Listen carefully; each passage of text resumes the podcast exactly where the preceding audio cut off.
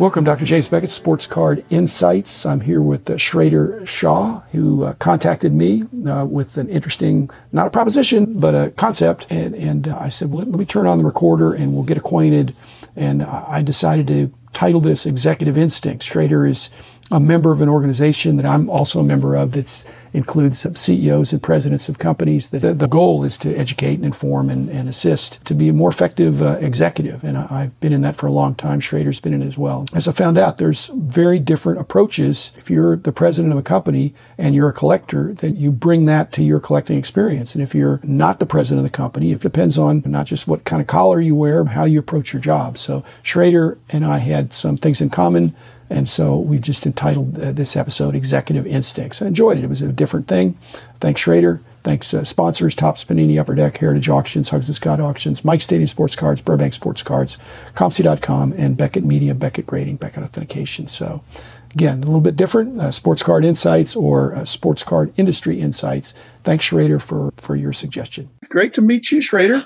Your backdrop, is that Babe Ruth is a Red Sox behind you? Oh, yeah, that's a picture of a card given away at the National many years ago. Yeah. And uh, obviously that card never existed. First of all, I love Babe Ruth. It's aesthetically pleasing red. And it's a great reminder. Always have a strong balance sheet because that's why the Red Sox had to get rid of them. they were cash poor, and what a deal! It only set them back hundred years.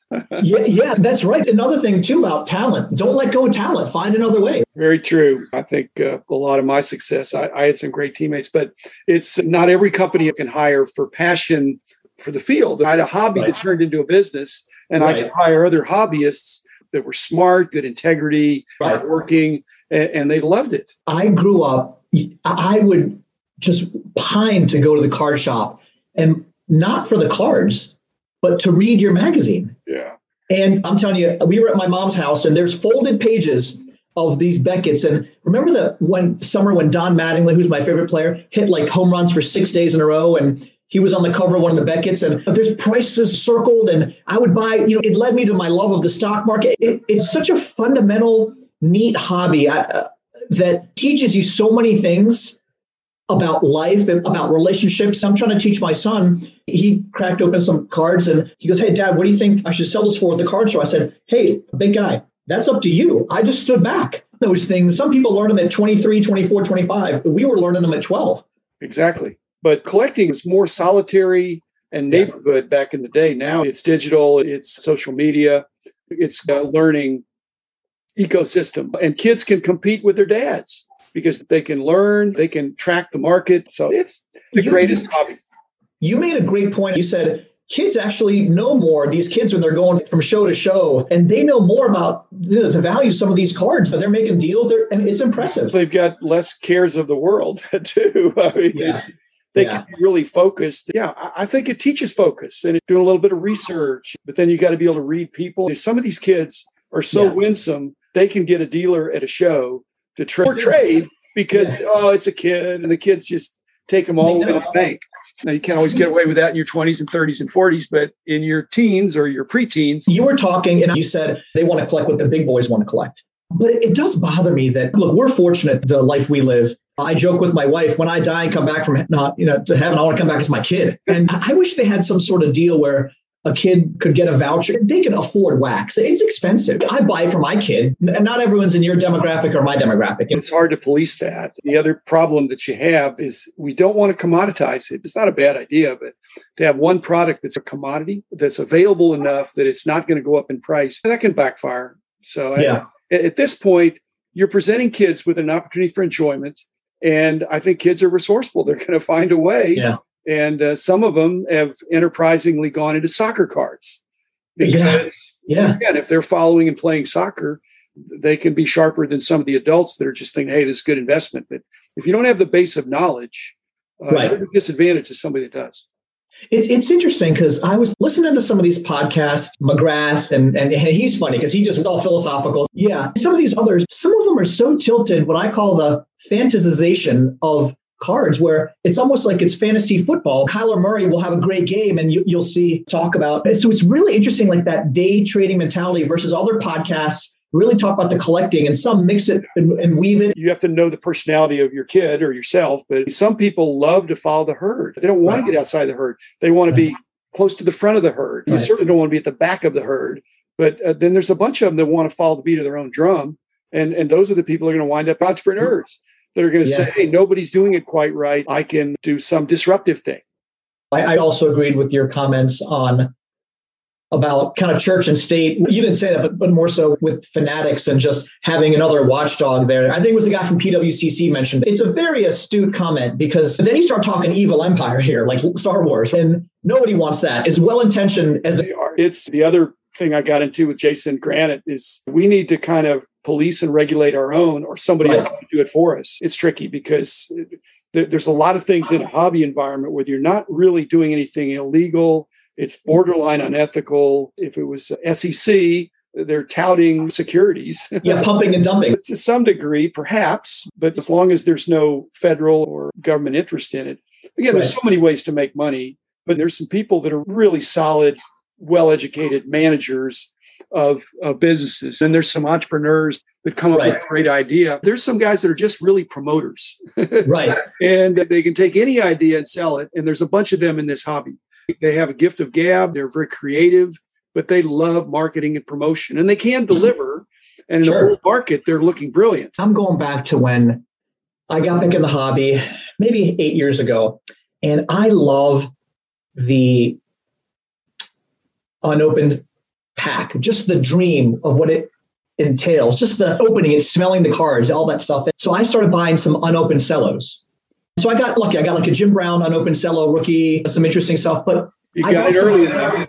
Yeah. Yeah. But, but what's funny though is I got a couple Elway, Elway and a Montana from eBay. They're PSA slab. They're one of one. Elway on the front and Elway on the back. Rookie. No, here's what gets interesting. I just joined a group on Facebook the other day. Again, when you know I was growing up in the hobby, this didn't even exist. And some people explained to me that this is actually fake because the way the sheets are cut, they said basically the unopened top cellos are put together from select card sheets on each end of the cello. So if cards from a B sheet should not be on the top and bottom of a pack, they said, knowing the, the order that all these came through, they're like, we think it's fake. And I wrote back, well, hey, Steve Hart authenticated it because he's the only guy that PSA uses. So I think I'm going to have to reach out to PSA and because I don't want to sell those in good conscience. To your point, that's just not the right thing to do. But um, PSA yeah. got to be held accountable. Baseball Card Exchange said it was good. Did they wrap it?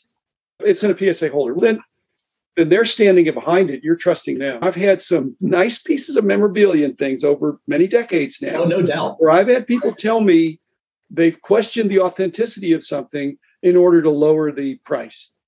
Huh. They said, well, I, I, don't, yes, it'd be worth this much if we were sure it was authentic, but it's possible that it isn't. I, I think you, you, need to moderate your price a little bit.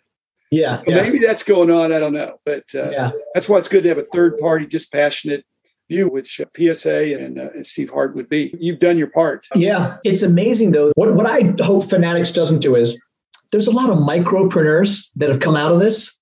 And I hope they don't flush that person out. The kid that wants to start his podcast, the couple guys that want to rip and do their breaks because that, that, that's what's great about this country right? Anyone can get their side hustle going and try to do something. It's nice. I don't think they're going to put the small guys it's more the, the big guys or yeah.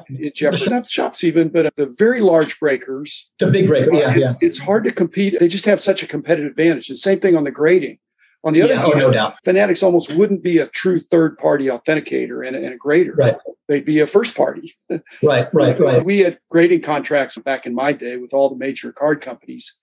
And they'd say, wait, how come they're not all 10s? I say, dude, your quality control. They're not perfectly centered, or you had some scratches on this. A lot of them are 10s or 9.5s, but there's a bunch of nines in there too. Most of the companies have their quality control down pretty well now, but yeah. It's not like you could just automatically say they're going to be 10s coming off the line. When did you decide and why did you decide to sell your business? They said, What is your uh, exit strategy or your succession plan? I said, I, I don't have one. This is my life. This is what I'm going to do. I'm never going to sell. And they said, What if somebody offered you a lot of money? I said, There's no amount of money. Yeah, so it's just so arrogant. So they said, and all these guys were my age at that point and, and pretty seasoned. They said, You are not your company.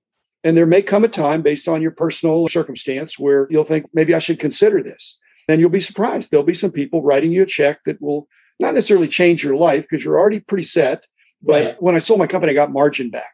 I had more stress in my life than I realized. I, Did you have any blockages before that? I'm curious. I had high cholesterol, but I had really high HDL too. So my ratio okay. wasn't that bad. But and my mom has real high cholesterol. HDL is good, right? She's 96. So I have no family history. My dad is 96. So I've got great genes, but I have a brother four years younger than me, and he's doing fine, and three sisters. So I don't really have family history, but I underestimated my stress because I only thought stress was negative stress. And in reality, stress can be positive in the sense that when I look at when I was at work, we were having victory after victory. Not that I was a big celebrator, but it was exhilarating. The adrenaline's pumping at work. Then I go home and have a little bit of negative stress. But that weighs very heavily because yeah. yeah. So my adrenaline was stuck, I think, and so right. uh, then I had a heart attack on the weekend. That I in the morning for forty percent of guys, the, the first symptom of a heart attack is sudden death you don't get a second chance. I got to the hospital and three minutes later, I dropped dead. And there was an off duty cardiologist walking down the hall, just finishing his Sunday morning rounds. And he gave me the clot busting stuff. I still have a couple stents, but I didn't even need to have open heart.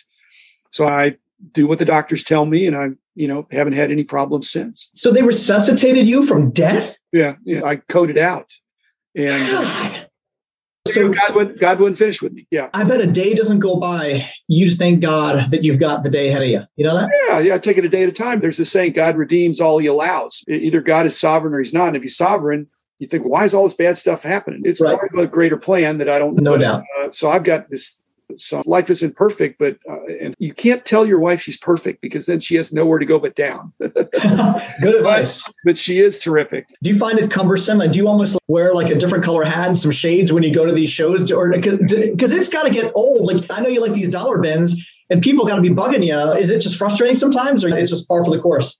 I'm a friendly introvert, so I just take it as it goes. I don't go out of my way to shake every hand, but I'm pleasant when I see somebody that I've known for a long time, but I sold my company 17 years ago. So I'm not in the limelight, but uh, people will come up sometimes and I'll visit with them. And I, the podcast has been a great outlet to nice. reconnect with some of the people who used to work for me and people in the industry. And I have a new mission to influence the influencers. And I love to have interesting guests on. And, and I've got people who used to work for me that work for other places in the industry. And, and it's like that coaching tree in the NFL. I think so. Yeah. We had a dream team back in the day and they're dispersed around. But it, yeah, I'm a lifer. But going to shows, I'll sit in a chair and go through some of the boxes, and then I'll walk around and just rotate around, visit with some people. I, I make some new friends occasionally, but I'm not that much of a people person that I want to go to a show and right all people stuff and no card stuff. All those years I had the company, I really couldn't do cards. I just had to be an executive. Right. So and, and it's hard promoted upstairs. You're the owner and you, right. you, can't afford to do things you enjoy. I've always thought there's got to be something in the scriptures or some story that you're in the candy store, but you can't eat any of it. I'm not going around saying, "Hey, here's who I am." I'm trying to be one of the guys. It's it's. I've actually been selling because I think I want to get it down to 20 really cool cards or pieces. I know that sounds crazy, but I just want to try to focus on some core pieces because that'll be the chase. I admire you if you can narrow it down to 20. it's but, hard. Listen, it's hard. But people say, What are you looking for? I said, I'm looking to sell stuff because I, would like to get down to 20. I don't think I could. I know. I don't I, love I your plan. To 2000. So I love your plan. 1% or 10% a year. What was it? I love it. Well, 1% a month, and I'm failing of that, but I'm making some progress. What do you think is the Black Swan event that no one in the hobby is thinking about? I'm curious. I did the episode about the seven existential threats. Yeah. I think that was on September 11th. But people think, eh, you know what? These vintage players, Don Mattingly, he can't really mess up. He's a good guy. Right, you know, right. there are existential threats to our way of life and right, right. the fact that hobby.